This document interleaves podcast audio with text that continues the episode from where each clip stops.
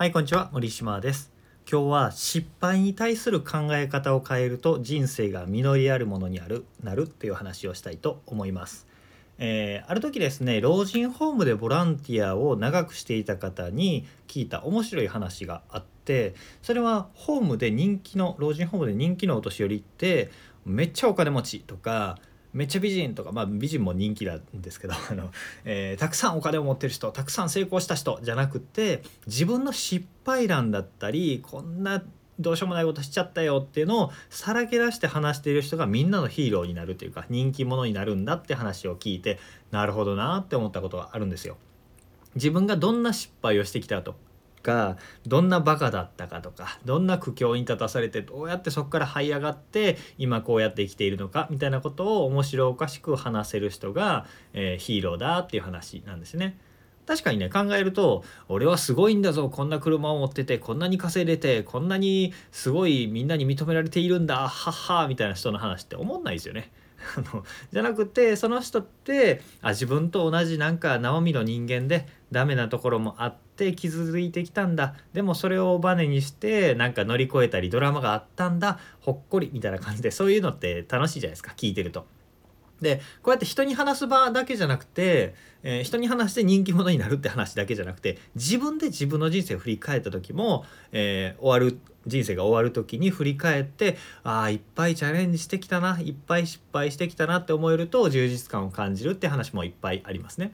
で、えー何かにチャレンジするとでも失敗するじゃないですか必ず、えーあの子に告白したいとかあの子と結ばれたいとか、えーいっぱい稼ぎたいとかこういう習い事をできるようになりたいとかそういうチャレンジをすると失敗しますよね。で時にはなんか人を傷つけちゃったり大きい怪我をしちゃったり自分がね心も落ち込んじゃったりとか折れちゃったり、えーもう落とし穴にはまってもうもうどん底みたいな風になってしまうこともあるわけですよ。でもそっからが勝負で諦めてしまうかそれでも進んで勝利を勝ち取るかっていうところで未来が変わるわけですね。だから失敗を恐れず行動して成功まで突き進んでいきましょうって言われても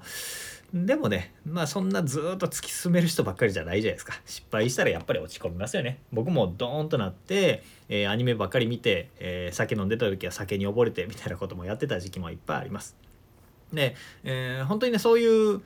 追い込まれるほどパッションが湧いてくるみたいな俺はワクワクしてきたぞみたいな人ってもうごくまれで1%から3%ぐらいだと思うんですよね。全体の。ほとんどの人は僕と同じように落ち込んじゃって気合と根性って言われてもいや今その気合出せませんみたいな風な人がほとんどだと思うんですよ。でそういう時にこの視点の切り替えっていうのをやってほしいんですね。えー失敗って後でいいネタになるな失敗はネタ作りだなという考え方です。えーイメージしてほしいのは一本道があります一本道。で自分が立っている目の前まっすぐ先の方に未来の自分の背中が見えます。そして後ろをくるっと振り返ると過去の自分がいますっていうこういうタイムラインですね。で自分今失敗してるとか悪い状況にある苦しい状況にある辛い状況にあるってなって今今今の自分で見ると苦しいってなるんですよ。でもそっからふっと離れてトコトコトコって未来の自分の位置まで行ってそっから今の自分を振り返るとうわこんなしんどいことがあったけど未来は楽しくなったよねこれのおかげでいいことがあったよねって思えることっていっぱいあると思うんですね。なぜなら今から過去を振り返って例えば受験失敗したとかこっぴどく振られたとか、えー大切な人との別れがあったとかっていうことを振り返ってまだ心にぐさっちくってくることもまああるけどでもあの失敗があったからこそ人間的に成長できたとかその後もっといい人に巡り会えたとかあの行きたいと思ってた学校に行けなかったからこそたどり着いた場所でいい出会いがあったいい経験ができたとかって過去にいっぱいあると思うんですね。そんな感じで未来も今の失敗だったり辛い経験っていうのをそういうふうに振り返るんだという、えー見方をするということです。僕よくやってたのは、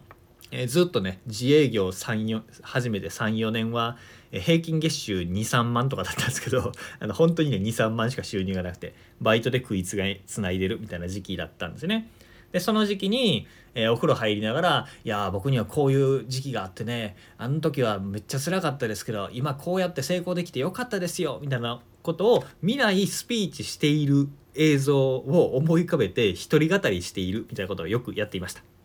その頃よく話していたのはえー、東京に住んでたんですけど東京の大手町っていうところね丸の内とかの近くですね、えー、そこの辺のビルの隙間で、えー、カロリーメイトをボリボリひもじく食べながら水道水を入れた、え水とかペットボトルペットボトルバッキバキの汚いペットボトルに水道水入れてそれ飲みながら、えでお腹減ったなーって思いながらでぼーっと見上げたら街路樹にみかんみたいなのがなってたんですね。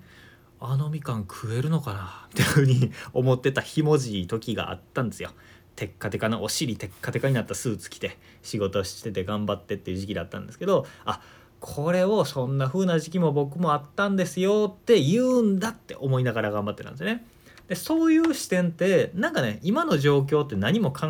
変わっていなくても後で話のネタになるんだ失敗は笑い話にできるんだそういう話を聞いてもらうんだって思いながら頑張ってるとねなんかね案外エネルギー出てきたりするようなもんです。え、辛い時に何くそって頑張るのも一つですけど一つ視点を変えてみる未来から自分を見るっていう風に考えてみると気がふっと楽になって行動できたりするものなので参考にしていただければなと思います。えー、辛い状況から、えー、楽になる考え方だと思います。ということで今日も聞いていただいてありがとうございました。森島でした。ではまた。